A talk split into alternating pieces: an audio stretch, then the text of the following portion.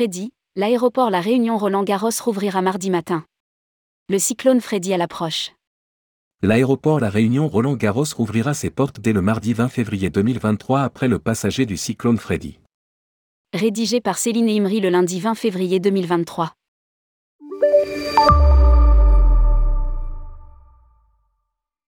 L'aéroport de la Réunion Roland-Garros reprendra son programme de vol le 21 février 2023 avec la première arrivée à partir de 10h30. L'approche du cyclone Freddy a contraint l'aéroport de fermer ses portes ce lundi 16h, heure locale. La réouverture au public est prévue le 21 février 2023 dès 9h30. Le cyclone a été déclassé au stade de cyclone tropical intense. Son passage au large de la Réunion est prévu en fin de soirée ce lundi. Les horaires réactualisés en temps réel sont disponibles sur le site de l'aéroport www.réunion.aéroport.fr.